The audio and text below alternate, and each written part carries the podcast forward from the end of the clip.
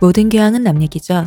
안 물어봐도 알려주는 남 얘기 아날람 165회 방송 2부 시작하겠습니다. 문쌤님, 안녕하세요. 이동기 대표님, 안녕하십니까. 안녕하세요. 시옷입니다. 이제 지난 방송에서 왜 우리에게 이데올로기가 필요한지, 우리가 왜 이데올로기 얘기를 하려고 하는지 문쌤님의 긴 설명 잘 들었습니다. 그런가요? 이데올로기는 얘기 안 하고 변죽만 자꾸 올리고. 견적만 올려가지고 네. 네. 한 시간 동안 올려가지고 아니에요, 아니에요. 네. 저는 사실 그게 그렇게 길 줄 몰랐는데 저도 서, 잘 서울 때는 몰랐는데 그냥 뭐 이렇게 하고 쓴 늘. 그렇듯이, 늘 그렇습니다. 늘 그렇듯이. 네. 자, 여러분. 이데올로기를 일단 듣기 전에 저희는 후원을 받고 있습니다. 아, 네, 그렇습니다. 후원 계좌는 게시판과 페이스북을 보시면 있습니다. 저희 그리고 페이스북 페이지 많이 가입해 주시고요. 유튜브 청취 구독도 많이 눌러 주세요. 자, 그러면 이데올로기를 들어보겠습니다. 아, 기다렸어요. 언제부터 기다렸는지 모르겠어요, 이거. 이게 너무 오래된 글이라서 저도 사실 지금 와서 이렇게 보니까 이게 뭐지? 내가 썼나?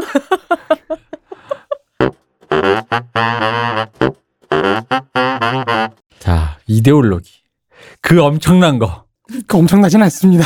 이게 너무 부담스러워요. 저 이 방송이 다 좋은데 내 머릿속에 너무 부담을 주셔. 내 머리를 사로잡는 그것. 나를 사로잡는 그것. 영성. 영성. 봐봐 이게 너무 앞에서 이렇게 하니까 그거. 이데올로기. 얘기해 주세요. 이제 앞서서 우리가 하나님 잘못 먹으면 이렇게 돼요. 이제 앞에서 우리가 마르크스 엥게스가 이제 민족주의를 어떤 부르주아 혹은 부르주아 민족 국가가 이제 자기를 통합하는 혹은 이용하는 음. 그런 어떤 이데올로기로 보았다고 했을 때 이제 당연하게도 사실 이데올로기가 그럼 뭔데? 음. 라는 질문이 나올 수밖에 없죠. 그쵸. 그렇습니다. 목소리가 떨리네요. 지금 너무 부담을 주셔가지고 제 긴장이 돼가지고 이거 별거 아니면 어떡하지? 아, 아니에요. 제가 주셨을 때도 읽었고, 오늘도 읽었고, 몇 번을 읽었지만 별거 아니잖아요. 이제 이데올로기 자체가 무엇인지에 대해서 논하기 위해서는 우리가 지금 논의의 대상으로 삼고 있는 마르크스 혹은 마르크스주의의 영역을 초월해서 현대 미국 사회학 내부의 어떤 기능주의적 입장, 그러니까 뭐 이런 여러 가지 비마르크스주의적인 입장들까지 다 포괄해야 되는데 네.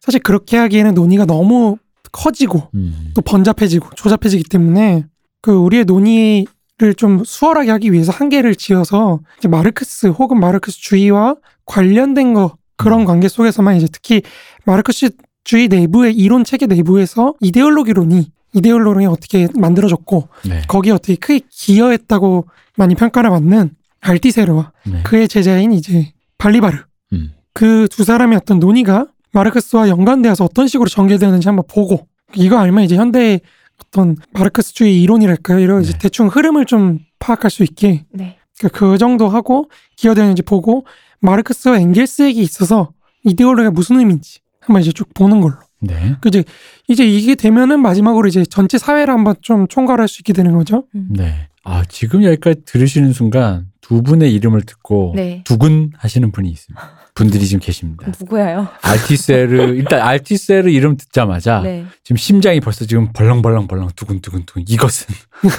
두근두근 두근 이게 좋은 기억이든 나쁜 기억이든 어쨌든 두근두근거리세요. 아, 저도 이걸 알티세르를 어, 이 웃긴 게 제 짧은 그러니까 그 학부생 1년생의 제 짧은 기억의 그 판단에 의해도 그때 알티셀의 마르크스를 위하여에 대해서 뭘 써오라 그랬어요. 근데 아무리 생각해도 그때 이제 제 입장은 뭐예요? 이런 거예요. 내가 마르크스를 좀, 좀 여기저기 찾아보고 물어보니 이게 지금 마르크스 이론에 대해서 좀 더 이걸 어떤 재해석 혹은 이제 뭔가 새로운 어떤 뭐 이런 걸 하겠다는 게 이거 책인 것 같아. 그럼 내가 1학년생에서 1학년생이기 때문에 마르크스주의를 나는 잘 모르는데 그러니까 원래 텍스트를 원 텍스트를 모르는데 그걸 갖고 뭘 어쩌고 저쩌고 했다는 거 갖고 책을 써오라고 하니까 갑자기 그 읽기가 싫어지는 거예요. 왜냐면 내가 원래도 모르는데 그 원래를 갖고 다시 뭔가를 어쩌고 저쩌고 한 걸 읽는다는 게 왜 그런 거잖아요. 영화도 안 보고 영화 평론만 읽는 기분인 거예요. 음, 이게 뭐왜본 적이 없는 영화인데 그 장면이 어쩌고 저쩌고 이런 기분인 거죠. 근데 재밌지 않나요? 그것도? 아니요 이게 재밌다기보단 그러니까 그때는 흥미가 사실 재밌죠. 음, 흥미진진하게 읽지 못했고, 그러니까 나 오히려 이 책을 왜 나한테, 그러니까 우리한테 왜 이걸 시키지? 그럼 원래부터 좀 원래 거를 가르쳐 주지라는 약간 그런 불만이 좀 있었는데, 음. 그래서 어쨌든 그런저런 넘어갔어요. 그런저런 넘어갔는데 이 알티세르와 관련돼서 수많은 정말 운동권 그렇죠. 사람들이 진짜 이걸 이걸 갖고 이걸 탐독하고 이걸로 싸우고 알튀세르는 짜가다. 마르크스 오리지널이 찐이다. 걔는 짭일 뿐이다 부터 시작해서 아니다. 새로운 뭐다. 그러면서 막 어쨌든 그런 겁니다. 그 정도 이분이 히어로예요. 나름. 그러니까 어쨌든. 맞습니다. named 저는 제가 놀랬던 거는 네. 찾아보다가 이 두 분이 알튀세르와 제자 지금 발리바르 얘기를 하잖아요. 이 두 분이 너무 최근 사람인 거예요. 저는 그게 어. 더 충격이었어요. 알튀세르 이분은 90년대 돌아가셨고 네네. 맞아요. 발리바르는 아직 살아 계세요. 그래서 우리가 지금 되게 옛날 사람들만 계속 얘기하고 이미 아, 돌아가신 분들 그렇죠. 얘기를 주로 하다 보니까 그렇죠. 으레 그렇겠거니 하는데 뭐라고 죽는 영 없어? 이런 거 있잖아요. 그리고 이것도 있어요 알튀세르가 알아야 그 흔히 말한 포스트 그 90년대부터 참고했던 그렇죠. 포스트 모더니즘 그놈의- 다알 수 있고 그리고 왜 그런 게 있어요. 그러니까 마르크스주의 하다 보면 이상하게 다른 철학 쪽으로 막 빠져요. 맞아요. 수많은 철학자 이름들이 막 소환돼요. 특히 현대 철학자들 막 들뢰즈 막뭐 음. 나오잖아요. 뭐 근데 그러다 보면 이런 거죠. 마르크스 왜 원래 마르크스 왜 한 번 퉁쳐서 말할 때 마르크스가 말한 건 경제야 뭐 이런 식으로 얘기하면 음. 어떡 하다가, 그니까 그, 그 흐름을 못 따라다 보니까 경제 얘기를 했는데, 어, 흘러 흘러 해서 내가 무슨 이름도 어려운 저 수많은 철학자들의 이름들을 소환되고. 소환해, 저게 어떻게 절로까지 가는 거야? 그럼 이건지 왜 누가 얘기했죠? 바보야 문제는 경제. 오바마가 얘기했나? 아 클린턴이 클린턴. 어, 클린턴 클린턴. 얘기했나?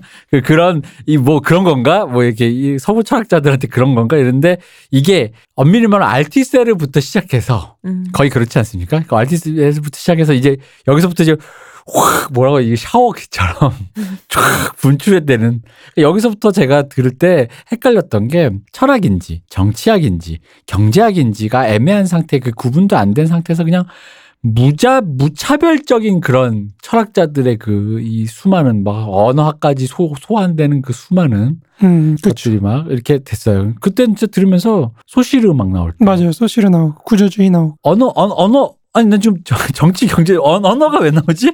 가나다라 마바사 말모이 뭐야 이거 뭐 이런 상황이어가지고 바로 그 부분들을 다시 한번 여러분들이 문쌤님이 잡아주신 거예요. 그렇죠. 이게 사실 근데 그거를 전부 다 알려면은 네. 사실 우리가 좀 더 많이 방송을 해야 돼요. 음, 좋다. 방송하면 그러니까- 되지. 그러니까 이제 좋다. 관념론이 뭔지, 그러니까 철학사적인 맥락이 좀 필요해요. 그러니까 네. 관념론이 뭐- 뭔지, 뭐 유물론이 왜 나오는지. 사실 이거를 모르면은 이해하시기가 굉장히 어려운 건 사실이에요. 네. 음. 왜냐면 기본적으로 그 제가 개인적으로 철학사를 공부하면서 이제 많이 느꼈던 거는 이 철학사의 흐름이라는 건 결국에는 주체하고 16세기부터 음. 관련이 깊게 돼 있거든요. 그러니까 주체라는 게 존재하느냐 이걸 놓고 또 누구는 존재한다 안 한다 이런 걸로 갈리는 거고 크게 보자면 주체가 그럼 어떻게 형성되느냐 이걸 놓고 또 갈려지는 거고 뭐 그런 식으로 서양 철학사의 움직임이 있는 거기 때문에 사실 그 맥락을 모르면은 갑자기 알티세를 이 가져오면은 굉장히 어려워요. 네. 그러니까 왜냐면 알티세르를 갖고 또 에릭 홉스범이라든지 뭐 이피 텀슨이라든지 뭐 이런 사람들도 또 비판을 하고 막 영국 그 마르크스주의하고 또 싸우기도 하고 막 그러거든요. 그죠. 근데 이런 이런 말들이 사실 들으면서도 지금 시우님 표정 보, 보시면 알겠지만 딴 데가 있죠. 딴 데가 뭔 소리야? 그러니까, 몸은 여기 있지만 저 딴 데가 있어요. 그러니까 이런 게 사실은 네. 어렵다고 느껴지는 건 결국 맥락을 몰라서 맞아요. 그렇거든요. 그러니까 크게 보자면 사실 제가 철학사를 옛날에 공부하면서 정리할 때 했던 거는 그러니까 자본주의 발전의 단계에 따라서 나누는 거였어요. 그러니까 16세기에 자본주의가 최초로 나타났다고 한다면 이 자본주의가 굴러가기 위해서 합리적으로 경영할 수 있는 그런 합리적 이성 음. 그리고 기계나든지 뭐 이런 과학 이런 게 같이 가야 되는데 이 이성이라는 게 정말 그렇게 확고한 진리를 추구할 수 있는 과학적 지식을 탐구할 수 있는 그런 확고한 기초가 되느냐를 놓고 17세기, 18세기 무렵에 가면 한번 두드려 맞는 거예요. 음. 그 낭만주의나 이런 걸로 네. 맞는 거죠. 그리고 그 다음에 그걸 넘어서서 다시 이성이 좀 새롭게 재조직되는 게 이제 19세기, 음. 18세기 말에서 19세기. 이때 이제 자본주의가 두 번째 16세기를 맞이하면서 이제 전 세계적인 규모로 음. 기계제 대공업이 되면서 전 세계적인 규모로 한번 쫙 넘어가는 거거든요. 음. 그렇게 넘어가던 자본주의가 20세기 중반, 1970년대, 60년대 때 한번 또 이제 회의를 그렇죠. 얻게 되는 이성이 정말 그렇게 확고부동한 음. 거냐. 그게 이제 우리가 소위 말하는 포스트 모던이라든지 뭐 구조주의라 이런 것들이 다시 한번 들어오면서 주체라는 것에 대한 회의가 다시 들어오는 거죠. 음. 그리고 이제 지금까지 조금 이제 혼란, 다시 이성이라는 걸 다시 확고하게 만들 수 있는 그런 흐름이 없는 그런 단계라고 할 수 있는데, 그러니까 이런 맥락을 좀 이해하시면 그나마 좀 듣기가 편하시지 않을까. 그래서 제가 사실 이거를 조금 더 좀 한 여섯 번, 네 번 정도로 해가지고 네. 좀 설명할 수 있는 그런 걸 한번 써보고 있긴 한데 네. 음, 어렵습니다. 어렵습니다. 여러분 기다리고 있으면 어. 나이를 먹으면 문세님이 알아서 가르쳐 주세요. 얼마나 더 먹어야 돼? 여러분은 나이만 먹으면 돼요. 얼마나 더 먹어야 돼? 그만 먹고 싶어. 그냥 눈물 흘리시는데 눈물 날 것 같아 정말.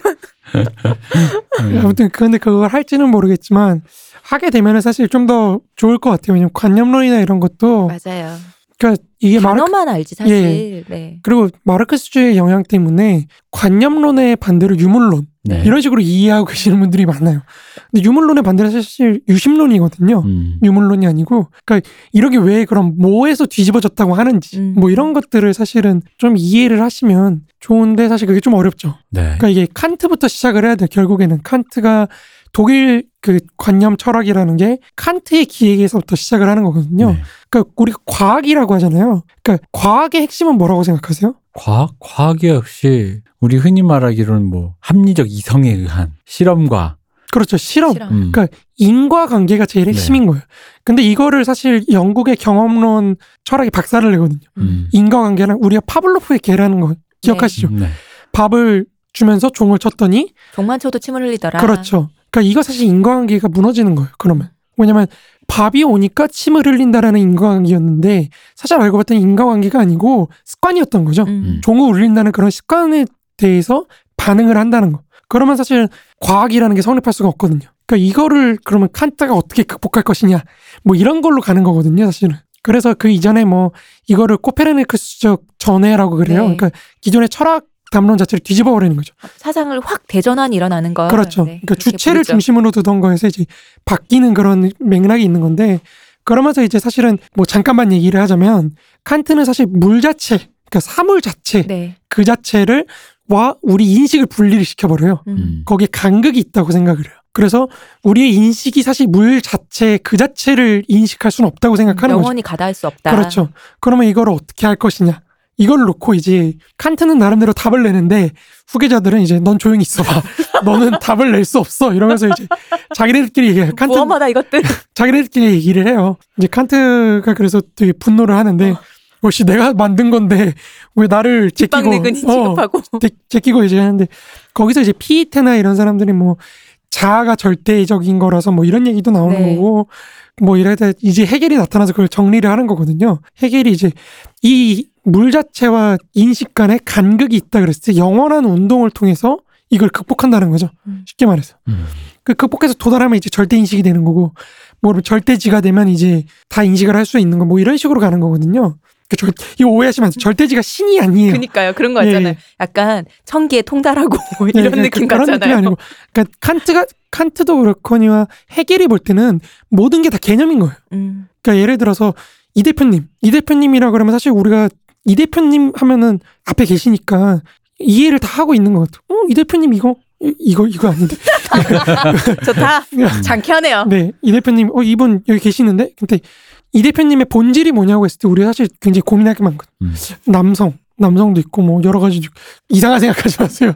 시우님. 아니 이때까지 쌓인 데이터가 많으니까. 아, 그렇죠. 네. 그러니까 예를 들어서 인구, 마르크스가 드는 예로 인구라고 했을 때 그 우리 인구라 그러면 굉장히 직접, 직접적인 걸로 느껴지는데 그 내부에는 사실은 뭐 계급이라든지 뭐 여러 가지 개념들이 들어있는 거거든요. 네. 그러니까 마찬가지로 해결이 볼때 사실 그런 개념 모든 게 다 개념인 거예요. 음, 음. 그러니까 그거를 어떻게 우리가 운동 속에서 파악을 할 수 있고 개념이 질적으로 전환이 일어나고 뭐 이런 과정들 이거 이제 변제법적 운동이라고 하는 거거든요. 나중에 다 자세하게 얘기해 주실 거잖아요. 네, 뭐 지금 그렇긴 하죠. 말씀하신 거. 이제 그거를 갖고 이제 그 운동을 갖고 이제 마르크스나 이런 사람들이 유물론적으로 파악을 하게 되는 뭐 이런 과정들 네. 이게 가는 게 사실은 과학이 무엇이냐 학문이 무엇이냐 뭐 이런 거하고 연관돼 있는 거거든요. 우리가 인식을 현실을 제대로 할 수 있느냐. 음, 음. 크, 여러분 들어보시니까 동아리 수준에서 소화할 수 있는 게 아니었다. 선배 지도 모르면서 나한테 어? 동아리에서 지금 그렇게 구를 일이 아니었다. 어떻게 술 한번 먹자고 하려고 이것들이 그렇죠. 아, 오빠랑 사귈래? 너 이 마르크스 자본론 읽으면 나랑 사귀는 거야. 찢어서 먹을 것 같아. 아, 그리고 그 한 가지 오해를 고치자면 소위 마르크스주의자들이 마르크스주의가 과학이다 이런 얘기를 많이 하잖아요. 네. 그 그것도 약간 오해가 있어요. 그 독일어라서 그런데 음. 그게 영어로는 science 느낌이 있잖아요. 과학이라 네, 그러면. 네. 근데 독일어는 약간 학문이라는 뜻이 더 강해요. 아. 음. 그러니까 마르크스 엥겔스에 와서 하나의 학문적 체계가 되었다. 아. 음. 그러니까 이렇게 이해하실. 근데 사실 마르크스 엥겔스가 조금 그런 과학 science의 의미로도 쓰기도 해요. 음. 그러니까 내가 좀 과학적으로 분석을 했다. 잘못한 거 아니네요, 사람들이. 그렇게 잘못한 건 아닌데, 그러니까 너무 이렇게 자연과학적인 시중치를 사이언스로 보면은 예, 응. 그렇죠 그런 걸로만 이해를 하시니까 그렇게 학문이라고 이해를 하시면 좀 더 거부감이 좀 덜하실 것 같아요. 과학의 색이 있는 학문이다.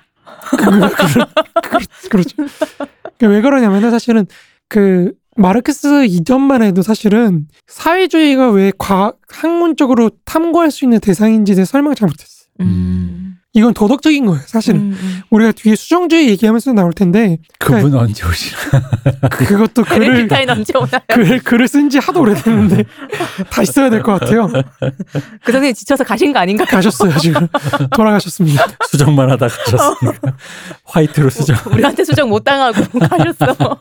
그러니까 이제 베른슈타인 같은 사람들도 칸트를 다시 불러오는 게 그러니까 도덕 때문이거든요. 음. 그러니까 사회주의를 도덕적인 그 기초 위에 세우려고 하는 그런 그런 게 있는 거거든요. 근데 마르크스는 이제 그런 도덕으로 안 되고 음. 이거 하나 학문으로 이거 음. 해야지 우리가 파악을 하고 뭘 하든지 음. 분석을 하든지 뭘 하지 그렇게 되면 뭘 할 수가 없다 이렇게 되는 거거든요. 도덕으로 치환하면은 그렇죠. 말을 하는데 한계가 있잖아요. 그러니까 지금도 사실 근데 그런 연구들이 꽤 있어요. 가르타진 고진도 그렇고 이제 중국의 그 철학자도 그렇고 이름은 진짜 성함을 까먹었는데 마르크스주의하고 칸트 도덕하고 좀 연결시켜서 어떻게든지 좀 마르크스주의에서의 도덕 이런 걸 좀 하시는 분들이 꽤 계시긴 해요. 근데 그 도덕론 제가 보기로는 저는 뭐 지나가다만 본 거지만 아시아 사람들이 그걸 많이 하는 것 같은데요. 뭐 꼭 그렇지는 아 않습니다. 그래요? 예. 음. 가라타니 고진과 이렇게 봐서 그런가? 그러니까 아무튼 그런 식으로 이제 우리가 그런 맥락도 있는 건데 이제 이 맥락을 사실 다 알면은 굉장히 드- 들으시기가 편하시겠죠. 음. 그렇죠. 그렇지만 우리가 그걸 알 수는 없으니까 진도도 나가야 되니까요. 그래서 진도도 나가야 어. 되고 그것도 할 거예요. 그렇죠. 하, 하, 할 겁니다. 네. 할 하게? 돼 있어요, 네. 문세님은. 문세님 이미 하고 있다. 강요하시는데. 그래서 최대한 제가 그 맥락을 좀 생략을 하면서 최대한 좀 알아들을 수 있게 한번 네. 가보도록 하겠습니다. 믿고 있어요. 그러니까 이데올로기라는 표현 자체는 사실은 우상의 파괴를 외쳤던 베이컨 네. 그런 철학자가 또 있거든요. 네. 그 프랑스였나? 아마 그렇고 프랑스였던 걸로 기억합니다. 그 베이컨이라는 사상가로부터 우리들의 관념은 우리들이 살고 있는 사회의 어떤 필연적인 결과라고 주장했던 엘비시우스를 거쳐서 프랑스 혁명 당시 활약했던 이제 프랑스 학술원이라는 곳이 있어요. 네. 거기 출신의 어떤 일군의 지식인 무리를 지칭하는 대명사로서 음. 이데올로그에 의해서 이제 서구 지성사에 정착이 됩니다. 음. 그러니까 베이컨을 거쳐서 엘비시우스를 거쳐서 그리고 이제 그 이데올로그라는 프랑스 학술원 네. 여기쯤 와서 이제 이데올로기라는 표현이 좀 정착이 되는 거죠. 그러니까 오늘날 우리가 다소 좀 부정적으로 이데올로기라는 표현을 쓰는데 특히나 이데올로그라고 네. 하면 뭔가 좀 사기꾼 같고 약간 그런 느낌이 드는데 이데올로기스트가 아니고 이데올로그라고 프랑스어잖아요. 이거를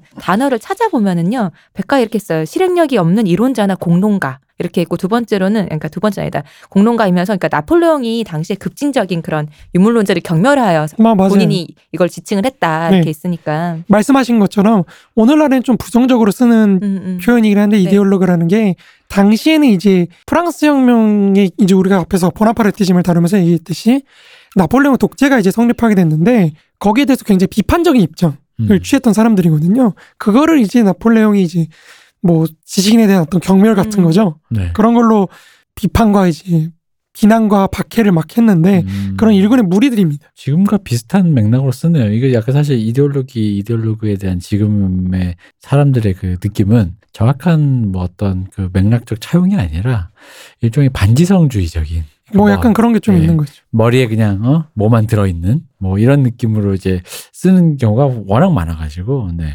뭐 어떤 이렇듯 나폴레옹의 비난이나 이런 거에도 불구하고 이데올로기는 이제 이데올로기라는 단어는 네. 1801년에 이제 프랑스의 유물론자였던 드트라시라는 사람이 있어요. 드트라시. 네. 이 사람이 이제 이데올로기 개론이라는 책을 쓰거든요. 네. 거, 거기서 이제 학술적으로 처음으로 사용되게 됩니다. 음. 근데 사실은 이 사람은 사실 우리가 지금 보려는 이데올로기랑은 조금 거리가 멀어요. 음. 그러니까 무슨 말이냐면 이 사람은 이제 이념이라는 것의 역사를 막 분석을 하면서 개인의 심리, 인성 이런 것들이 이런 것들이 이념이 어떻게 영향을 미치는지 음. 뭐 이런 거에 좀 관심이 많았던 사람인 거죠. 그래서 사실 개인의 어떤 심리적인 상태나 이런 걸 굉장히 분석하는데 이 단어를 쓰기 때문에 오늘날에 사실 우리가 지금 앞으로 분석 보게 될 마르크스가 쓰는 것처럼 사회 전체 어떤 구조적인 차원에서 이데올로기의 위치가 규정되는 그런 거는 이제 아닌 거죠. 음. 개인을 중심으로 놓고 분석을 하는 겁니다.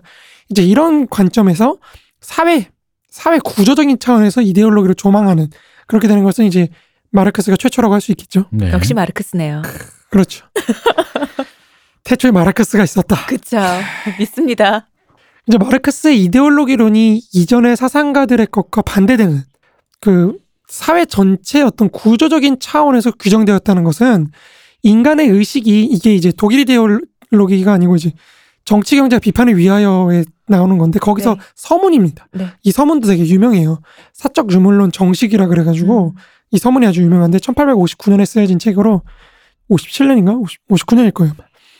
이 책이 되게 유명한 책인데 거기에 뭐라고 표현되어 있냐면 인간의 의식이 그들의 존재를 규정하는 것이 아니라 반대로 그들의 사회적 존재가 그들의 의식을 규정하는 것이다. 아, 뭐 이 말은 유명하죠. 유명한 말이죠. 네.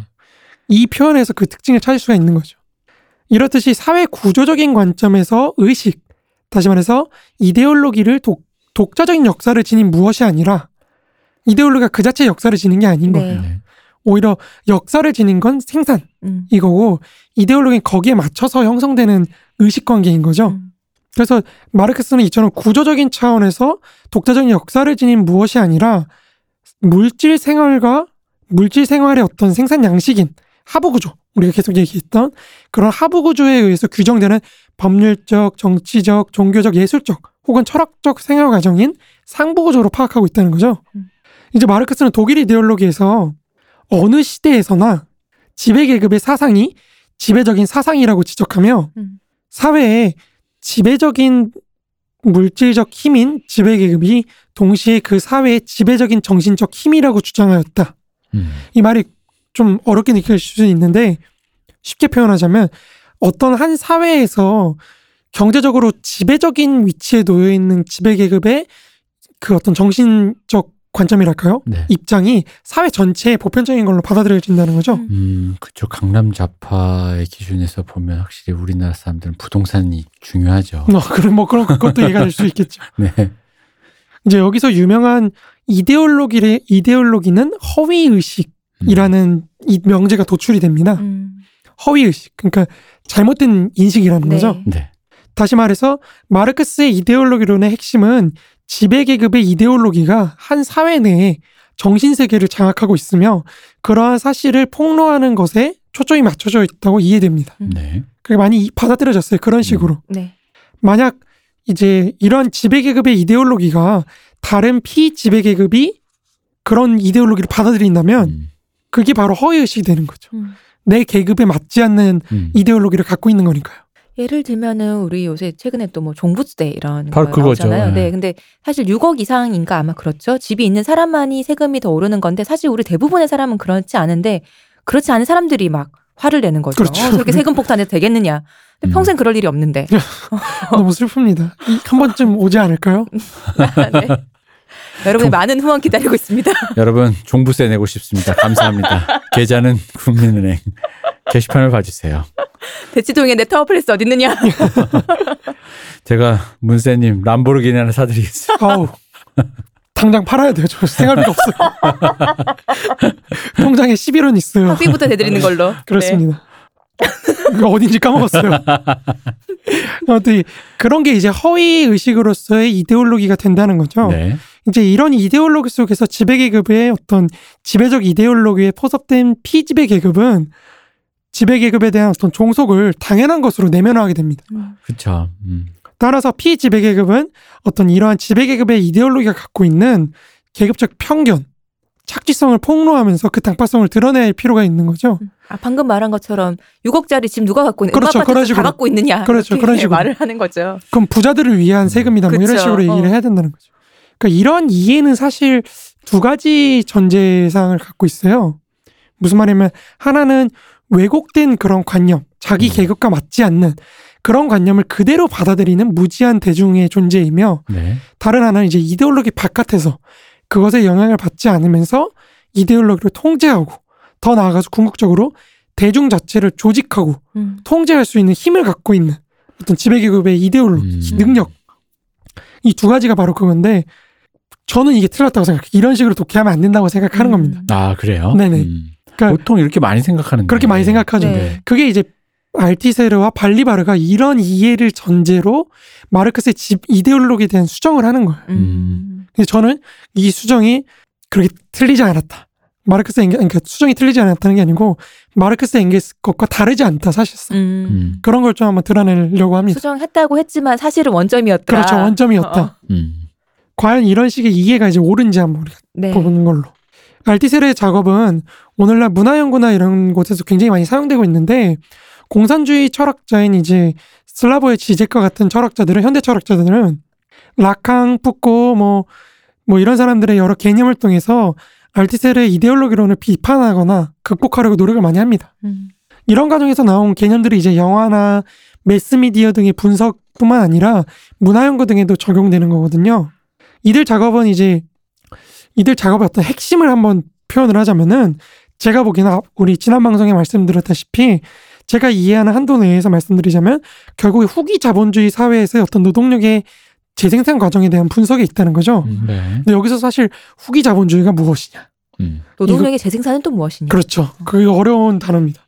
그러니까 후기 자본주의라는 표현 자체는 사실은 여기서 길게 얘기하자면 사실 끝도 없어요. 이것도 사실 굉장히 큰 개념이기 때문에 뭐 지금 방송을 할 때마다 몇 개가 나올지 이게 모르겠어요. 어렵습니다. 이래서 아니, 다음 방송거리가 몇 개가 나올지 모르겠어요. 너무 좋아. 최고야. 늘 건가요? 새로워. 아니 저는 저는 저, 짜릿해. 저 는 이미 집에 갔어야 돼요. 이거 방송 끝났어. 나 하고 싶은 말다 했어. 안 돼요. 올 때는 그렇지만 갈 때는 마음대로가 아니에요. 찰싹 이건 거야. 이제 여기 이 후기 자본주의 개념을 살짝만 네네. 정말 살짝만 얘기하자면 이제 후기 자본주의나 소비 사회라는 개념들도 막 있고 그러거든요. 네. 근데 우리가 사실 많이 들어봤어요. 소비 사회 그렇죠. 이런 개념 되게 네. 많이 들어봤는데 소비 사회도 사실은 그 한 개념만 있는 게 아니고 뭐 여러 가지 개념들이 있습니다. 음. 그 어, 우리 보드리아르 네. 뭐지 보드리아르인가? 장 보드리아르. 네, 장 보드리아르 이런 사람들이 쓴 소비 사회라는 책도 있죠. 네. 그 책을 갖고 이제 무지라고 음. 일본의 그그 뭐죠 사- 상점인가요? 상점이라고 해야 되나? 네. 네. 그 사업체가 그 창업자가 보드리아르의 소비 사회를 읽고 그걸 만들었다고. 무인양품 예, 무인양품을 거죠. 만들게 됐다고 합니다. 음. 근데 아무튼 그 그런 그, 그거랑 좀 달라요. 여기서 말하는 소비 사회라는 거는 조금 다른데 어쨌든 뭐 맥락은 비슷합니다. 근데 아무튼 이런 개념들이 사실은 우리가 뒤에서 좀 한번 얘기를 할 수 있는 기회가 있을 것 같기도 해요. 있을 겁니다. 있을 거예요. 이 전후 자본주의를 얘기하면서 한번 네. 얘기를 할 기회가 있을 것 같은데 이제 살짝만 조금 얘기를 하자면 이거를 개념화를 체계적으로 한 사람은 이제 트로츠키주의라는 마르크스주의의 한 일파의 네. 이론가였던 에르네스트 만델이라는 사람입니다. 그 만델에 의하면은 후기 자본주의로 후기 자본주의라는 건 이제 세 번째 자본주의입니다. 음. 그러니까 음. 일기 자본주의가 마르크스가 살았던 시대 네. 자본주의라면 이기 자본주의는 이제 레닌이 음. 살았던 시대의 자본주의거든요. 제국주의 시대. 네. 사실 여기서 보면 우리가 만델의 학문적인 어떤 야망이 보이는 거죠. 음. 마르크스, 레닌, 그 다음에 나. 나. 나, 나. 나, 어. 예, 이렇게 보이는 거죠. 사람이 그 정도 야망은 있어줘야죠. 그렇죠. 뭐 어. 저도 그러고 싶습니다. 네. 저희도 기대하고 있어요. 이제 만델이 그런 식으로 분석 이념화한 이제 세 번째 자본주의를 이제 후기 자본주의라고 하는데 이 후기 자본주의는 이제 1910년대 이후에 형성되기 시작해서 45년 이후 전후부터 1970년대까지 유지 가 되었던 자본주의 한 시대를 의미합니다. 음. 음.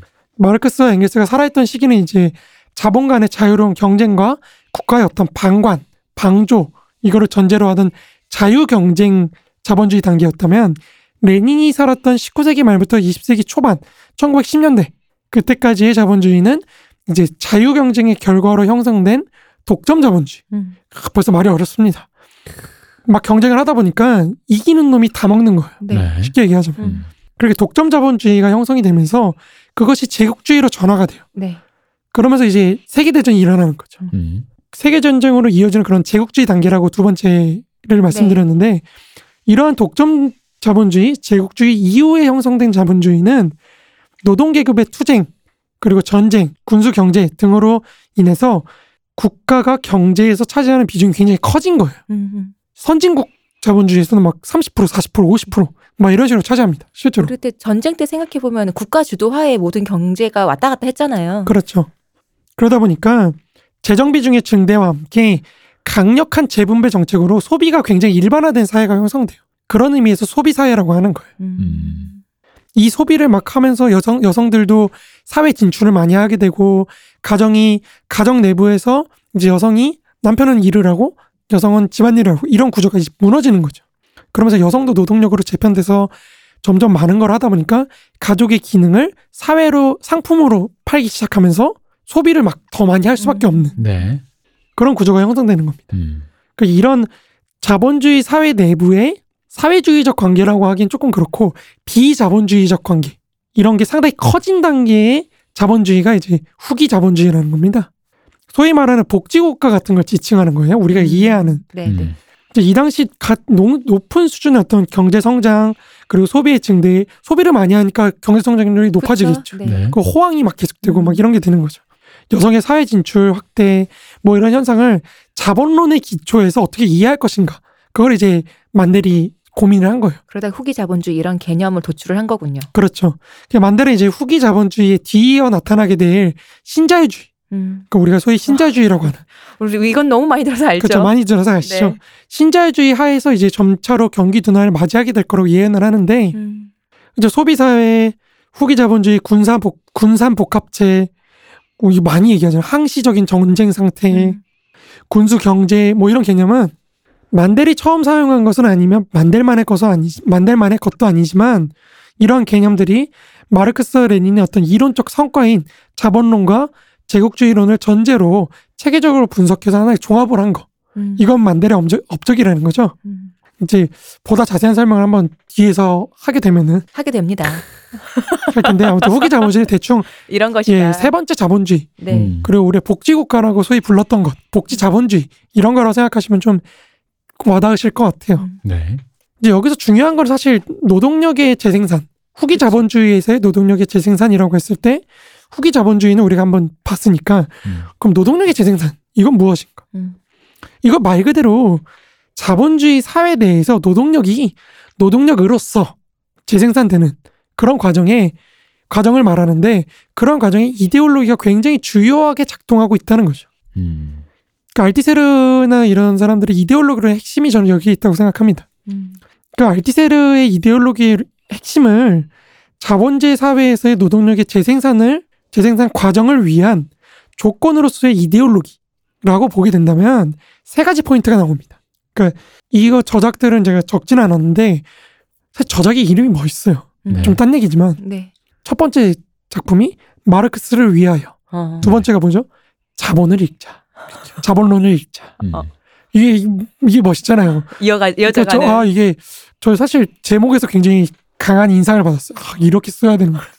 이 프랑스 애들이 멋있어. 아, 마르크스를 위하여라는 이 작품의 장명은 이후에 수많은 문학 작품이나 이런 땡땡을 데서도 위하여요. 응. 그렇죠, 좀 많이 음. 이용되었고 그 뭐랄까 이 프랑스식 그 서술, 네. 프랑스 어투 음. 이게 또 이제 한 80년대 후반, 90년대 한국에서도 굉장히 많은 참 사람들이 유행이 했어요. 유행했죠. 저 예를 들면 예를 들면 이제 뭐 이런 거 있죠.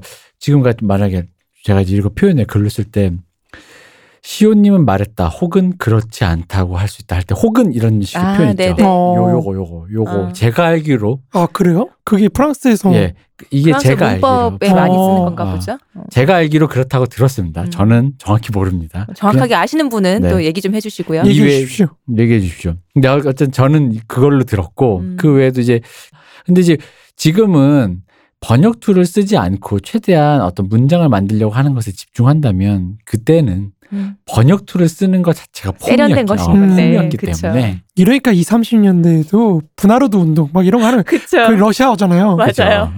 그게 이게 한국 한국인들 어떤 종특인 것 같기도 하고 약간 딴 데도 그렇지 않을까요? 아, 뭐 그렇겠죠. 네. 지금은 Kinfolk 그게 그쵸. 그 hip입니다. 잡지가 요새 hip이죠. hip입니다, 여러분. 드- 아 드셨죠? 조금 Kinfolk. 괜찮다 하는 카페 가면은 늘 비치돼 있는 음. 그러니까 누가 읽, 읽으라고 있는 게 아니고요. 벽에 그냥 이렇게 붙여놓은 듯이 이렇게 접시 이렇게 진열해 장식 같은 놓듯이 네 거군요. 그런 네. 식으로 포트- 여러분 책을 장식으로 쓰지 말아주세요. 읽어주세요.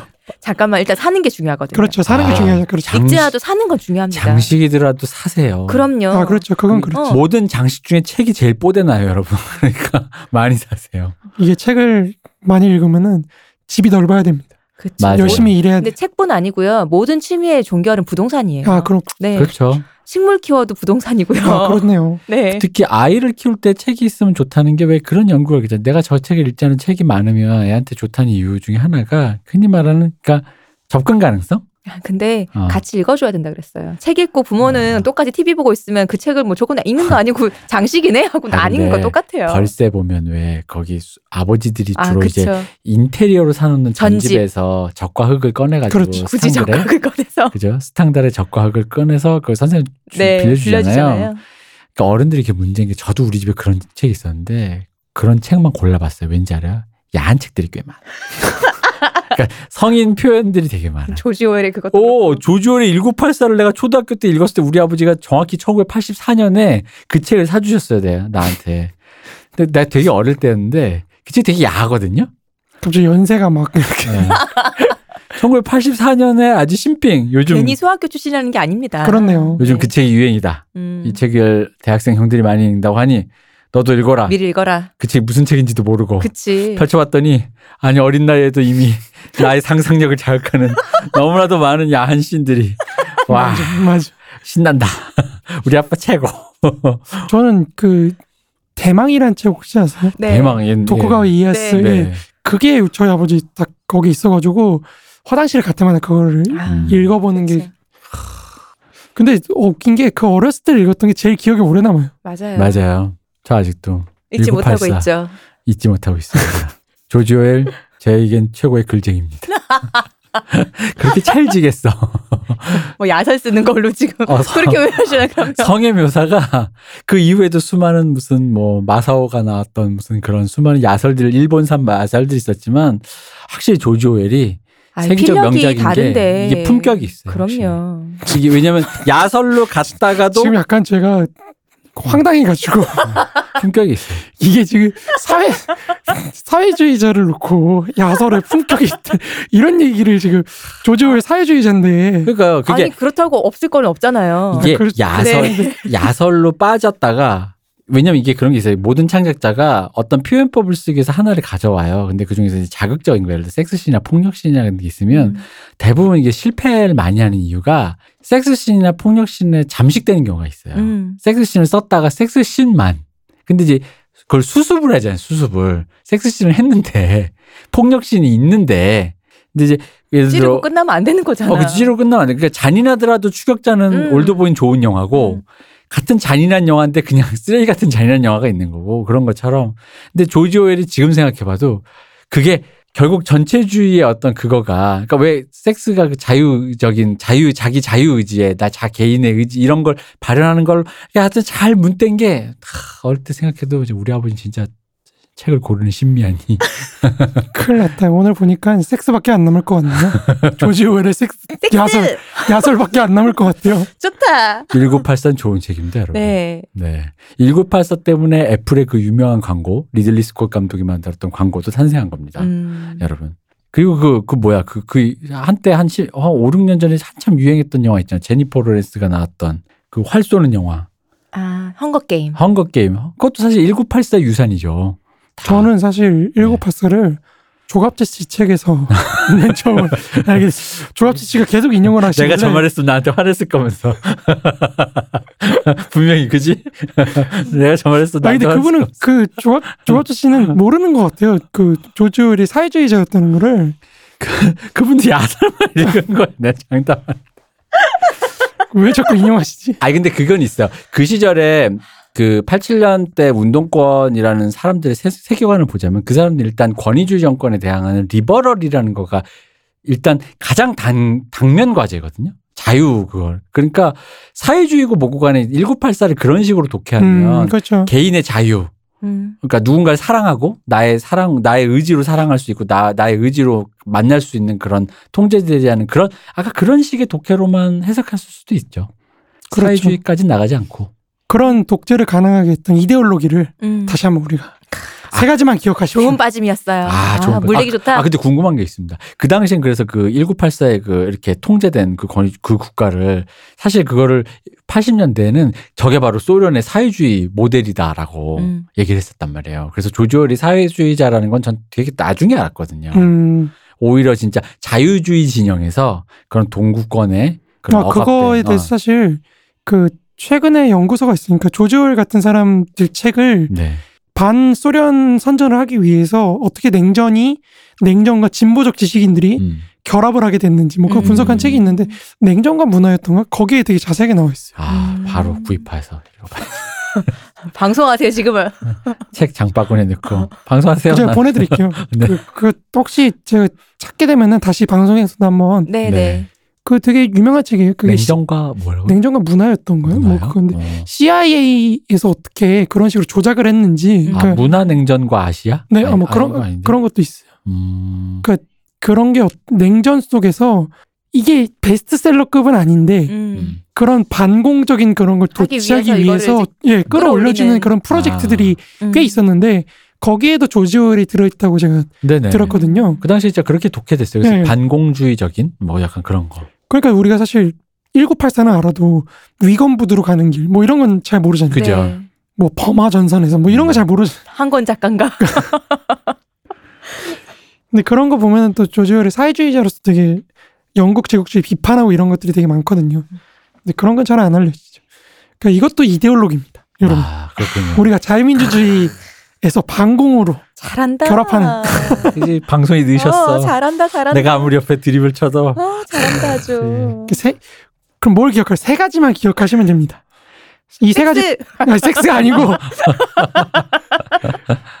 섹스가 아니고 야설. 이제 첫 번째는 상상계고요. 네. 두 번째는 이제 사회적 재생산의 필수적인 구성물로서의 이데올로기. 음. 그리고 세 번째 마지막으로 세 번째는 이데올로기와 거기에 예속된 주체입니다. 네. 이게 그 마르크스를 위하여. 그렇죠. 거기 거기에도 있고, 예, 있- 거기에도 있고 그 거죠. 이후에 나오는 네. 음. 그 이- 알티세르의 작업 전반을 음. 꿰뚫는 세 가지 포인트라고 저는 생각해요. 근데 이 상상계라는 건 흔히 말하는 락항이나 그렇죠. 락항하고 심리학 그렇죠. 쪽 그쪽 네. 단어잖아요. 그렇죠, 그렇죠. 락강하고 근데 같지는 않습니다. 네. 음. 아 그- 참고로 락항은 제가 우리 한수석에게 너 락항도 융 다음에 할 거지라고 했더니 단호하게 단호하게 한수성님께서. 한수석님이 락항은 락항. 문학이죠. 음, 하면서 나는 그건 하지 않는다. 네. 뭐 저랑 상관없습니다. 이게 이게 뭔가 은원 관계들이 다 있나 봐요. 각자 전공에서. 마르크스 욕하는 거 아니면 뭐 상관없습니다. 되게 되게 우리 문선 되게 실리주의적이야. 네, 문세님도 되게 한국 사람이라는 게 어. 여기서 드러나는 거죠. 문세님 전형적인. 한국 팬덤의 딱그 근데 내 새끼 까는 거 아니고. 이데올로기를 뭐. 갖고 계셔요. 어, 자기들끼리 싸우든가 말든가 어. 뭐. 아 근데 이제 락강도 사실은 볼만한 학- 볼만한 게 많은 부분인 학자이긴 해요. 그러니까 아, 그럼요. 네. 그러니까 락강을 저는 사실 한마디로 표현을 하자면은 순수 욕망이라는 건 없다. 음. 이게 락강 철학의 가장 핵심이라고 생각하거든요. 네. 이게 사실 칸트랑 비슷한 거죠. 칸트는 음. 순수 이성이라는 건 없다라고 비판을 하거든요. 네. 그러니까 마찬가지로 칸 그 락강도 욕망의 한계를 분석을 했다고 저는 생각을 해요. 음. 욕망의 한계를 지우고 이게 주- 이제 이후에 좀, 좀 이따 설명하시겠지만 하여튼 잠깐 얘기해 보면 락강의 그 거울 이론을 사실 저 네. 처음 들었을 땐 이해가 안 되다가 음, 너무 이해 안 돼서 곰곰이 보다가 어느 순간 어 되게 합리적인데 그러니까 되게 설득력 있다고 생각했어요. 음. 그러니까 나라는 사람에게 비추어서 생각해 보니까 내가 그동안 어떤 욕망을 가질 때 그걸 가지는 단계를 어떻게 나에 비춰봤다 하다가 하여간 그 거울 이론이 굉장히 저는 설득력이 있다 보니까 그래서 여기서 등장하는 거에 대해서 뭔가 어, 그걸 어쨌든 그 과정을 전율 하는 건데 그런 어떤 틀을 갖고 오는 건데 굉장히 좀 뭐랄까 그좀 설득력이 있다라는 느낌이 좀 있어요. 그러니까 우리가 정신분석학을 뭐 부정적으로 볼 수 있죠. 그건 개인의 그런 거니까 저는 별로 신경 쓰지는 않는데 그러니까 그게 중요한 게 아니고 이거를 어떻게 우리가 생산적으로 독해할 것인가. 음. 사실 이게 포인트인데 프로이트의 정신분석학은 사실 제가 볼 때는 그렇게 생각하면 더 독해하기가 좋아요. 그러니까 뭐냐면 가부장제 사회에서 남성이 어떻게 음. 재생산되는가, 이 가족이 네. 남성과 여성이 네. 어떤 방식으로 재생산이 되는가라는 거를 주안점으로 놓고 보면은 사실 전 편에서 말씀드렸던 전인건 교수님이 그런 식으로 락강을 재독해해서 남자의 탄생이라는 책을 쓰신 거거든요. 네. 가부장제 가족이라는 게 어떻게 재생산이 되는가. 음. 그러니까 여기서부터 시작해서 사실 프로이트 쓴 거를 갖고 하면은 자본주의 사회, 자유민주주의 사회에서 지도자라는 건 어떤 유형의 지도자들이 있어야 되는가. 음. 그러니까 이런 것까지 갈 수는 있어요. 네. 사실 프로이트는 프로이트도 뭐 마르크스를 높게 평가하지는 않았던 걸로 제가 기억을 하는데 반대로 가는 거예요. 마르크스는 사회에 대한 분석에서부터 인간으로 내려간다면은 약간 프로이트는 인간, 가족에서부터 시작해서 사회로, 문명으로 올라가는 음. 그런 거기 때문에 좀 재밌죠. 재밌는 측면이 있어요. 그러니까 그거를 뭐 부정 뭐 학문적으로 뭐 현대 심리학에서 보면 잘못됐다. 어, 뭐 그거는 뭐 당연히 그분이 맞겠죠. 근데 그게 아니라 이거를 우리가 어떤 분석 틀로서 어떻게 재밌게 사용할 수 있을까라는 차원에서 또 다른 게 나올 수도 있다는 거죠. 네. 참고로 저희 한수성님이 진행하셨던 프로이트 네. 편 한번 들어주시면 재밌겠습니다. 재밌으실 거예요. 이렇게 바로 하나로 이렇게 수렴되는 이 어, 뭐라 그러지 현대 이론의 세계. 하, 오늘 섹스만 남으면 안 됩니다. 안 됩니다. 어, 지금 시간이 없습니다. 빨리 가야 됩니다. 네. 그러니까 이제 세 가지가 상상계, 사회적 재생산의 필수적인 구성물로서의 이데올로기. 그러니까 이데올로기가 사회를 재생산하는데 굉장히 필수적이라는 거죠. 네. 그세 번째가 이데올로기와 예속된 주체. 음. 그러니까 이 예속된 주체라는 거에 주안점을 두시면 됩니다. 네. 이 셋은 사실상 그 노동력 재생산 과정이라는 하나의 개념 속에 포함된 각각의 어떤 과정들입니다. 네. 계기들인 거예요. 음. 우선 상상계에 대해서 한번 알아봅시다. 상상계는 락강 등의 어떤 정신 분석학에서 사용되던 개념인데 그 알티세르는 이 상상계라는 개념을 앞서 말했던 마르크스와 엥겔스의 이데올로기론 차원에서 이해를 합니다. 네. 그에 따르면 알티세르가 말하는 상상계는 일종의 우리의 현실 세계, 음. 세계를 지칭하는 것에 가까워요. 음. 마르크스를 위하여 실린 그의 설명에 따르면 이데올로기는 세계에 대한 사람들의 살아지는 관계에 관한 것이다. 이 말 어떻게 알겠냐고. 아무것도 모르는 애가 이걸 읽고 뭔 리포트를 쓰겠냐고. 그러니까 다시 말해서 굉장히 쉽게 말해서 우리는 이데올로기 속에서 우리가 우리의 현실적인 실존 존- 조건들과 맺고 있는 관계를 재현한다는 거죠. 네. 우리는 현실을 있는 그대로 인식하는 게 아니라 우리도 모르게 그 과정 속에서 현실이 반영되어서 나타난다고 이해하시면 될 것 같아요. 음. 그러니까 내가 어떤 세계를 상상, 내가 한국 사회를 그린다고 할때 네. 네. 사실 시온님이나 이 대표님이 그리는 세계하고 다를 수 있거든요. 그쵸. 다를 거예요. 아마. 네. 거기 다르게 그리는 그런 과정들 속에서 나의 어떤 조건들이 반영된다는 거죠. 음. 음, 음.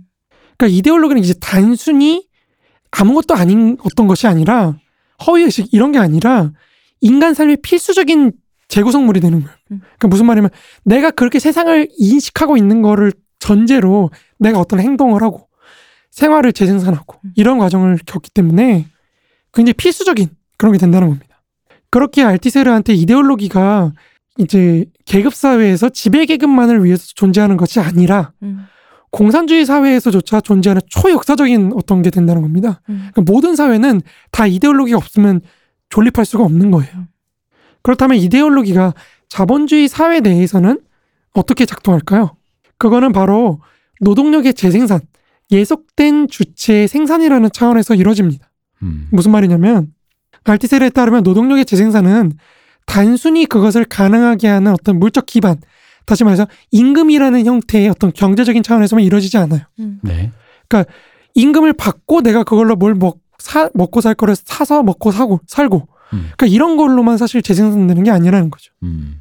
너무나 당연하게도 이 임금을 중심으로 한 어떤 계급 투쟁의 차원에서만 이루어지는 것도 아닙니다. 우리한테는 어떤 너무나도 자연스러워서 이해가 되지 않을지 몰라도 당장 20세기 초반의 어떤 20, 그 한국 사회 혹은 18세기, 19세기 어떤 영국 사회 이거 이것만 봐도 농민을 근대적 노동자로 만드는 과정 굉장히 복잡하고 굉장히 어려운 일이에요, 진짜로. 음. 인구의 그쵸. 대다수가 농민이었으니까. 일단 예를 하나 들자면은 농민적 시계 그 시간관념 이 시간 속에 속해 있던 인간을 근대적인 어떤 시간관념 이걸로 편입시키는 과정 자체에서 엄청나게 많은 일들이 터집니다. 음. 그죠. 그러니까 생각만 해봐도 농사는 사실 농한기가 있고 농번기가 있고요. 그렇죠. 농번기 때 해가 뜨기 거의 전부터 해가 뜨거울 때 잠시 쉬었다가 해가 질 때까지 일을 한다잖아요. 근데 우리가 지금 근데 근대적 노동자들은 그런 게 아니잖아요. 우리는 그렇죠. 매 9시부터 시간마다. 6시. 그렇죠. 그렇죠. 시간마다 우리는 거의 딱 틀에 짜여진 그 시간 속에 일을 해야 되는 거지 해를 보고 일하는 게 아니잖아요. 일단 일할 때 막걸리 세 찬 먹는 사람한테 낮에 술 먹지 말고 맞아, 맞아. 힘들어요. 어. 그 앤더슨이 말했던 것처럼 시간을 동질적인 차원 측정할 네. 수 있는 무언가로 바뀌면서 음. 굉장히 다르게 인식하게 된다는 네. 거죠. 그러니까 마찬가지로 또 농업에 필요한 규율과 공장에 필요한 규율의 차이가 음. 당연히 많은 문제를 일으킵니다. 음. 뭐 예를 들어서 요즘에는 별로 사용 안 하지만 코리안 타임 같은 거. 되게 아, 옛날에는 많이 썼었어요 이 네. 얘기를. 그게 이 벌써. 되게 옛날이야? 그 옛날이 저 내가 어릴 때 전성기 때였던 것 같은데. 이게. 한국 사람들은 늘 시간이 늦다. 그렇죠. 막 한시 약속이면은 1, 20분, 2, 30분씩 늦게 온다. 그래서 코리안 타임은 따로 있다. 뭐 이런 얘기죠. 그게 이제 농민적 시간관념에 굉장히 익숙해져 있던 한국인들이 음. 이제 산업사회 시간관념에 굉장히 익숙한 미국인들하고 만날 때 그런 게 음. 되게 문제가 됐던 거죠. 그리고 마찬가지로 사실은 그 한국 경제사나 이런 걸 보면은 뭐 그것도 그렇고 영국이나 이런 데도 그렇고 그 기업이 망해요. 음. 1920년대, 30년대 신문 기사 같은 거 보면은 네. 기업들이 막 계속 망해. 망하는 이유가 뭐냐? 농민들이 안 와요. 음. 출근 시간인데 안 와. 어, 네. 그렇죠. 공장 기계 막 돌아가는데 사람들 막 그냥 천천히 해요. 어. 뭐 이렇게 하는 거죠. 와서 한잔 해요. 어. 앉아요. 뭐 이래 사장이 왜 일을 안 해요? 그럼 쉬었다 좀 이따 하면 된다고. 쉬었다 어. 해요. 뭐 이렇게 되는 거죠.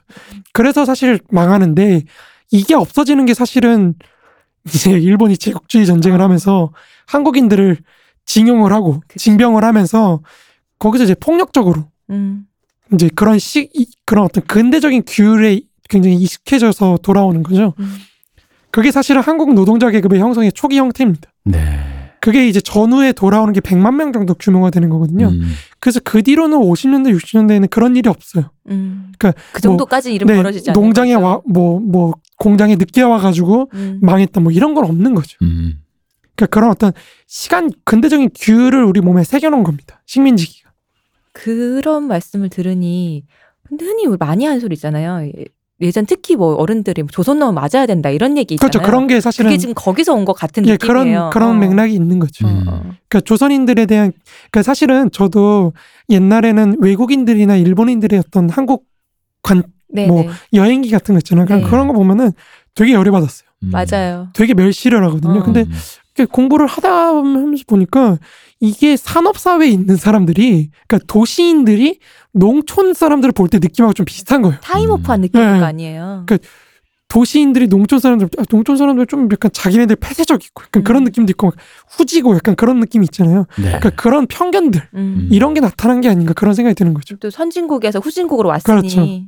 그러니까 이렇게 재생산 과정을 통해서 궁극적으로 어떤 자본주의적 생산 관계에 굉장히 적합한 자본이 이용할 수 있는 인간이 생산된다는 거죠. 음. 네. 그래서 그렇게 생산되어서 자본주의 사회 자체 재생산을 가능하게 음. 해준다는 이게 사실은 알티세르 이데올로기론의 가장 큰 핵심이라는 겁니다.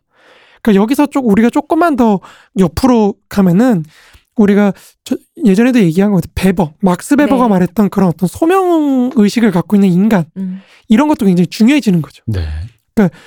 산업 사회에 적응할 수 있는 자기의 어떤 소명 의식을 갖고 일하는 인간, 일하는 인간형이라는 게 여기 이런 거와 굉장히 연결되는 겁니다. 음.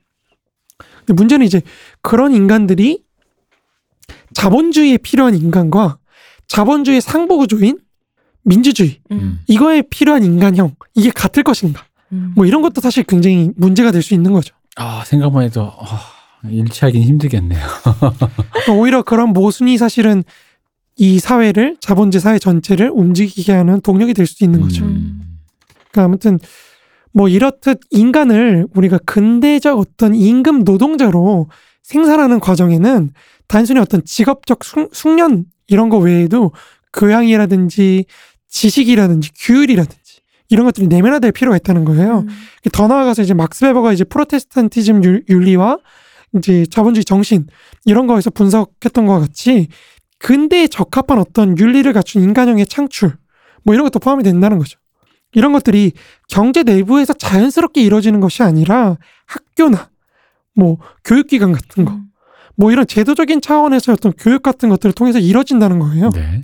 이런 기능을 수행하는 기구를 단순히 폭력을 통해서 억압하는 그런 억압적 국가기구에 대비되는 이데올로기적 국가기구라고 알티세는 지칭합니다. 음. 지금 조금 헷갈리실 수 있는 막 여러 가지 개념들이 나오니까 네. 상상계, 그건 뭐라 그러죠? 현실 생활을 음. 재생산하는 어떤 의식. 그리고 두 번째, 사회를 재생산하기 위한 필수적인 요건으로서의 어떤 이데올로기. 음. 그세 번째가 이제 예속된 주체인데 이걸 이제 설명할 거예요. 네. 그리고 여기서 이제 그런 이데올로기를 만들어내는 국가 기구가 두 개가 있다는 거죠. 네. 그러니까 부르주아 우리가 부르주아 민족 국가라고 앞에서 계속 얘기를 했는데 네. 그 부르주아 민족 국가를 방어하는 기구가 두 개가 있는 거예요. 음. 폭력적으로 그냥 두들겨 패는 음. 그런 폭력적 억압적 국가 기구와 네. 말로 그래도 네가 한번 오면은 우리가 잘해줄게. 그러니까 이런 거 같은 거죠. 그러니까 이런 이, 이데올로기적 국가 기구가 있다는 거죠. 네, 그렇죠. 그러니까 간단하게 조금 더 쉽게 말해보면 이런 거겠죠. 억압적 국가기로만 전두환 시기로 얘기하면 대학생한테 두들겨 패고 삼천교육대 끌려가는 음. 게 억압적 국가, 국가기구인데 이데올로기적 국가기구는 만약에 뿌락치를 시킬 거야, 애를. 너 음. 잘해서 하면 군대도 면제시켜주고 되면 주고. 자금 대학교 가면 쟤들보다 먼저 사회 나가서 군대도 면제되는데 넌 더 더 좋은 그런 사람이 되는 거 하면서 이 사회에 더 되게 좋은 구성원이 되는 것처럼 그리고 국가에 봉사하는 것처럼 저 빨갱이 잡아야지 국가에 가 잘 돌아간다 이런 식으로 어떤 그런 막 정신 정신 공격을 막 할 거 아니에요. 약간 이런 느낌으로도 생각하셔도 그냥 될 것 같아요. 어, 그것도 뭐 근데 오히려 더 큰 부분에서 된다는 음. 교육 자체가 우리가 학교, 초등학교, 중학교, 고등학교를 거치면서 네네. 반공 교육을 받잖아요. 그렇죠. 자연스럽게. 음. 그래서 자연스럽게 반공적인 어떤 인간이 나타나는 것처럼 그런 전체적인 어떤 음. 시스템. 좀 더 큰 개념으로. 그렇죠. 좀더 네. 큰 개념으로. 네네. 그냥 직접적으로 누구를 그렇게 포섭하는 것보다는 사회 전체에서 노동력을 재생산하면서 음. 이루어지는 그런 과정이라고 생각하시면 될 것 같아요. 바로 이 이데올로기적 국가 기구가 계급 투쟁의 어떤 장인 거죠. 네. 계급 투쟁이 이루어지는 어떤 영역인 거죠. 음. 이 과정에서 인간은 지배 계급의 이데올로기에 종속이 됩니다. 그리고 여기서 조금 더 나아가자면 이런 노동력의 재생산 과정은 이데올로기에 의한 어떤 주체 생산 과정으로 파악이 되는데 이것을 알티세르는 호명이라고 표현합니다. 음. 호명. 누구를 부르는 거죠. 시호님. 그럼 저기서 반응을 하는 거죠. 가서 꽃이 되는 거죠. 꽃, 꽃이요? 김신수 시인 이름을 부르면 꽃이 네, 돼야죠. 가서. 우리 인간 개개인이 그 자체로 존재하는 것이 아니라 특정한 이데올로기의 호명에 응답해서만 존재한다는 거. 음. 그게 이 개념의 핵심입니다. 아, 그렇죠. 이게 드디어 그렇게 많이 들었던 바로 이 호명 이거. 진짜 이 호명이 아예 이제 수사가 돼가지고 어, 아주 이 호명이라는 단어를 아, 참 많이 맞아요. 썼죠. 예. 하, 호명. 이 말 되게 멋있는 것 같아요. 인간 개개인이 자체로 존재하는 것이 아니라 특정한 이데올로기 호명에 응답하여서만 존재한다. 이제 인간 존재 자체가 지배계급에 대한 예속 속에서만 가능하다는 거예요. 네. 음. 그- 그렇기에 알티세르에게 있어서 주체라는 건 항상 예속된 주체인 거예요. 그 누군가의 호명에 응답하는 그렇죠. 음. 그런 예속된 형태. 인간은 자율성을 지닌 존재가 아니라는 거죠. 그러니까 이게 사실 그 이전에 갖고 있던 개념이에요. 실존주의라든지 이런 것들이 갖고 있던 인간은 내가 결정을 내리고 여기서 내가 선택할 수 있는 어떤 주체성을 갖고 있어. 뭐 이런 관점이 음. 전복되는 거예요. 음. 그러니까 어떤 그 자율적인 존재가 아니라 어떤 이데올로기에 의해서 예속화되어서 존재하는 것이라는 거죠. 네. 근데 이 말을 오해하면 안 돼요. 약간 오해할 수가 있어요. 무슨 말이냐면 백지와 같은 어떤 인간이 있어요. 음. 호명 이전에 음. 백지가 있는데 여기서 A야 그렇게 부르면 갑자기 A가 되는 거고 음. B야 부르면 B가 되는 거고. 그러니까 이게 아니라 인간 자체가 거기서만 존재하는 거예요. 그러니까 그 이전의 인간이라는 건 존재하지가 않는 거예요. 모든 인간은 호명된 인간입니다. 음. 이해가 되시죠? 그러니까 이런 차원에서 사실은 마르크스주의를 비롯한 어떤 비판적 학파들이 마르크스 그러니까 자본주의 사회의 어떤 문화에 대한 분석을 수행, 수행을 해야 된다는 거죠. 저게 호- 호명된 인간이라는 거. 음. 음. 그러니까 영화나 이런 매체 비평 이런 게 이런 맥락에서 보통 이루어집니다. 음. 그런데 만약에 이렇게 예속된 주체로서만 예속된 존재로서만 주체가 가능하다면 대체 혁명과 같은 반역 이런 게 도대체 어떻게 일어날 수 있느냐? 그렇죠. 그 당연히 물음이 제기가 되겠죠. 그러니까 바로 앞서 지적한 이제 슬라브의 지적 같은 그런 철학자들이 비판하는 게 이런 부분이에요. 그 아직 죽지 않은 사람이 나왔어 이제. 아직 살아있어. 음. 이제 슬라이버 지적은 이제 그런 관점에서 알티세르를 되게 맹렬하게 비판하는 이데올로기에 숭고한 대상, 그들은 자기가 하는 일을 알지 못한 아이다. 뭐 이런 등의 연구서를 출간했고 제가 볼 때는 여기서 끝입니다. 이 사람은 이 두 권으로 사실 사상계의 스타가 됐지만 네. 제가 볼때 이 사람의 이론적인 어떤 기여는 여기서 끝이라고 생각합니다. 음. 그러니까 락강의 관점에서 이제 히스테리라는 개념이 있어요. 그러니까 여성들한테 보통 히스테리 부린다고 네. 많이 하잖아요. 네. 그러니까 이게 뭐냐면은 이 호명 과정에서 그러니까 여성이 여성한테 어떤 주어진 역할을 수행하지 가- 받아들이지 못하는 거예요. 음. 감당을 못하고 이제 히스테리로 발산이 되는 건데 음. 그런 게 마찬가지로 이제 호명이라고 했을 때 그 호명 과정에서 주체가 온전하게 이데올로기를 체현하지 못하고 음. 체현해야지 주체로 생산이 되는데 그죠? 그러지 못하는 과정 그거를 통해서 이제 이데올로기 전복 가능성을 끄집어내는 거예요. 음. 별게 없죠. 네? 읽어보세요. 엄청 어렵습니다. 네, 들어도 별거 있어요. 아, 그래요? 네. 없지 않습니다. 제가 스무 살 때 이 책을 읽고 네. 공부는 내 길이 아닌가 보다. 그렇군요. 저도 그랬습니다. 영화과 입학하고 모 영화를 딱 보고 어. 아 영화를 내 길이 아닌가. 초보는 초보에 맞는 음. 필드에 갑시다. 이게 사학과 수업에 딱 처음 들어갔는데 이제 아, 나 역사학자가 한번 돼보고 싶어 딱 들어갔는데 첫 시간에 이렇게 뭘 나눠주더라고요. 네. 보니까 한자가 빼곡해요. 음. 그 뭐지? 나는 오늘 처음 신입생인데 이랬더니 교수님이 이거 삼국사기 뭐 어딘데 여기서부터 일어나서 읽어보세요. 어떡할 거야, 이 이 뭐야 이 교수님 너무 하신다, 진짜. 그렇죠. 그 그리고 다음 시간까지 그거 다 해석해 오는 게 숙제였어요. 근데 딱 그걸 딱 처음 듣고 음 역사학은 내 일이 이 길이 아니다. 내 길이 아니다. 그것도 아마 교수님의 그건 것 같아요. 그치, 그런 거죠. 애들을 잠깐만, 위해서 기죽여 기죽이고 갈 놈은 가고 남을 놈 남으라는. 그렇던 기억이 있습니다. 네. 이거 역시 그렇군요. 아까 얘기했던 운동권 씨. 그니까 어. 이데올로기를 처음 얘기해주는 선배 같이 속아내는 거죠. 음. 근데 딴 데 갔더니 딴 데도 그러더라고요. 어디 가야 뭐 뭐 서양사 서양사 같은 영어 텍스트 나눠주면서 인권 선언이에요. 읽어보세요. 막 이러- 그쵸. 음. 어디 가나 발붙일 데가 없네요. 그렇 그렇더라고요. 참 슬픈. 외롭네. 아 따르콥스키 힘들었었지. 아무튼 이제 지잭은 이런 락강의 관점에서 히스테리를 적용해가지고 이제 지배 이데올로기를 전복시킬 수 있는 그런 가능성을 이제 음. 끄집어내는 거거든요. 그게 이제 지잭의 작업의 어떤 의미라고 할 수 있겠죠. 지잭이 그런 의미에서 사실은 이데올로기가 그 사회 내에서 어떻게 나타나는지 이걸 이제 영화나 이런 걸로 분석을 하는 거거든요. 근데 알티세르 이제 이것과는 좀 반대로 알티세르의 제자인 발리바르 또한 살아있는 사람 또 나왔어요. 그렇죠. 또 음. 나왔습니다. 이런 알티세르 이데올로기론이 지니고 있는 어떤 문제점을 나름대로 해명하려고 음. 하는 거죠. 사실 여기는 좀 제가 뺀 것도 있어요. 왜냐면 그 알티세르의 이론에서 제일 중요한 과학과 이데올로기의 구별이거든요. 음. 네. 무슨 말이냐면 이게 사실 사람들이 좀 싫어하는 그 과학이 아마 여기서 나오지 않았을까 싶은데 마르크스 주의만이 진짜 과학, 음. 나머지 이데올로기. 음. 그러니까 이런 프롤레타리의 인식이 진짜 과학적 인식이 된다. 뭐 이거를 어떻게 설명할 것인가. 뭐 이런 게 사실 되게 어려운 건데 그거는 좀 뺐습니다. 네, 감사합니다.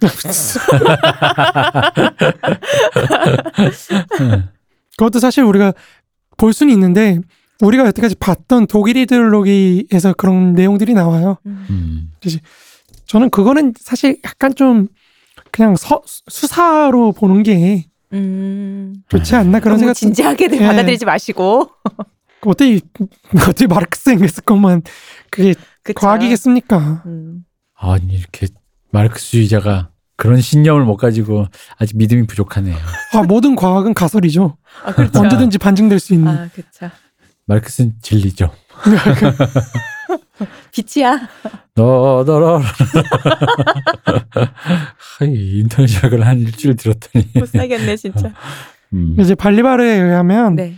이데올로기의 전복 가능성은 이데올로기 내에서 대중이 자리하고 있는 어떤 존재론적인 우위 여기서 찾아져야 된다고 얘기합니다. 음. 벌써 어렵죠. 존재론적인 우위가 무슨 말이냐. 그- 근데 쉽게 생각하면 됩니다. 그러니까 굉장히 쉽게 말하자면은 지배 계급의 이데올로기가 정말 사회 내에서 지배적인 위치를 차지하기 위해서는 특정한 소수의 어떤 집단의 경험과 그 어떤 이데올로기만을 대표해서는 안 된다는 겁니다. 음. 그러니까 무슨 말이냐면 어떤 보편성을 갖고 있어야 된다는 거예요. 그죠. 그래야 사람들이 받아들이죠. 맞아요. 음. 부동산 불패. 그렇죠. 뭐 그런 것도 음. 그런 것도 사실은 따지고 보면 사람들이 나도 그쵸. 될수 있다는 음. 어떤 그런 그럼요. 믿음이 있는 거거든요. 부동산 불패, 자녀는 서울대. 일단 이거면 어쨌든 우리 가정이 불패한다. 그렇죠. 신화 있는 거죠. 그런 음. 가족이라는 어떤 이데올로기가 거기 뒤에 있는 거죠. 또 네. 그런 식으로. 그러니까 그것은 달리 표현하자면 이제 이런 걸 달리 표현하자면 지배 계급의 어떤 이데올로기가 사회 내에서 지배적인 이데올로기가 되기 위해서는 그것이 지배 계급만의 어떤 삶의 경험이 아니라 대중들 자체의 삶의 경험에 아주 깊게 뿌리내리고 있어야 된다는 거죠.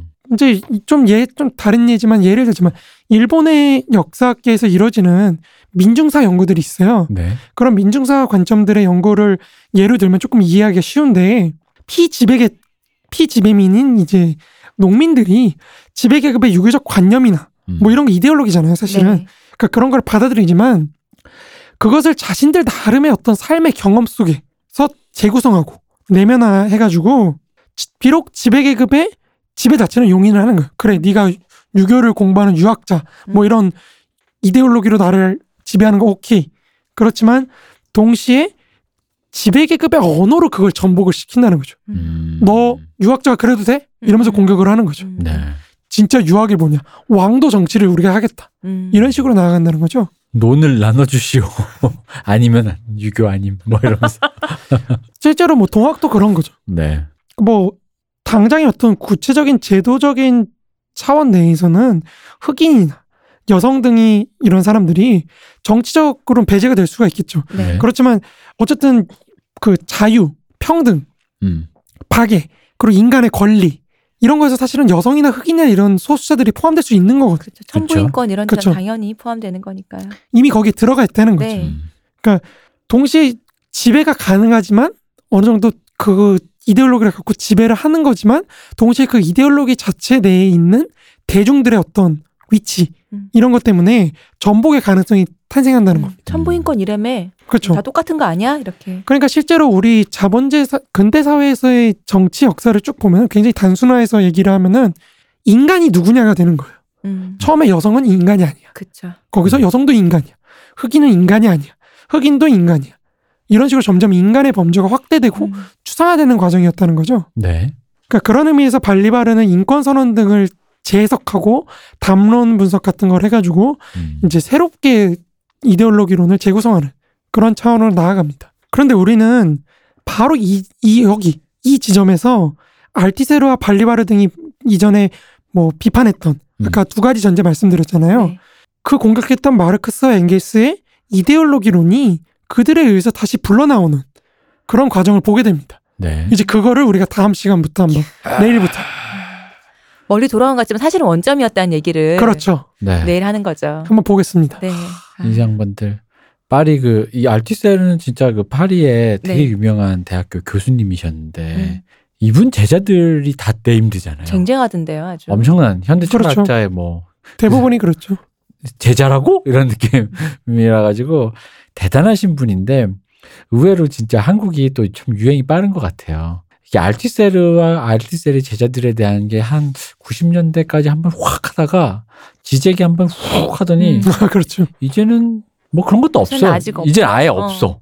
이제는 이런 책을 읽는 사람 자체가 잘 없고 책은 삽시다, 여러분. 읽지 않도록 삽시다. 문세님을 컨택했더니 음 전망이 어둡다. 뭐 이런, 얘기만 나오고. 얘기를 하시고. 네 이런 이런 상황입니다. 아이, 참. 자 그렇지만 우리는 이거를 읽어야 됩니다. 고전 좋습니다. 여러분 삽시다 일단. 여러분 사시고 아닙니다. 중고값 올리지 마세요, 여러분. 진짜 화납니다. 아니 우리 방송 듣는 사람이 몇 명 있어 내가 보기에. 음, 우리 방송 이후에 내가 뭘 하나 구입하려 그랬더니 값이 확 오른 거야. 어, 내가 저번에 장바구니 넣었을 때 이거 그렇게 안 비쌌는데. 약간 이, 이게 약간 그러지 맙시다. 네. 저이 천박한 자본주의. 이럴 수가 이게 될 일인가. 그 제가 그 헌책방을 많이 하다 보니까 네. 많이 수소문 하다 보니까 네. 그 그런 게 있어요. 헌책방 사장님들이 제가 무슨 책 문의를 하면은 저한테는 어쨌든 싸게 파시죠. 아, 처음이니까. 그쵸. 근데 네. 어, 이 친구가 찾는 거 보니까 이거 중요한 책인가 보다. 그러니까 이러고 그다음부터 가격을 높게 올리는 걸 몇 번 봤어요. 어, 트렌드 세터시구나. 그래가지고 어쩌. 어, 그분들은 상대를 안 하려고 합니다. 음, 너무하셨다. 가서 일갈 하셔야죠. 저기 누구야 그 죄와벌 것처럼 이 천박한 나 망치로. 때문에 아니, 나 때문에 올라갔으면은 나누자고 하셔야지. 아이 그, 그, 그지 아 그지 맞아. 자본주의적이신데. 맞네. 어쩔 수 없잖아요. 아 역시 우리 수호님이 가장 자본주의적 인간이네. 음. 맞네 그 말이. 나눠야지. 커미션 나누자. 어, 내가 데려온 손님 아니냐. 앞으로 내가 이런 걸 꼭 집어줄 테니까. 무서우신 분들이 좋네요. 사업은 이렇게. 근데 왜 우리 님은 몰라. 안나랑 벌써 100만 되고 금배지 진짜 몰라. 받으려 그랬는데 100만은커녕.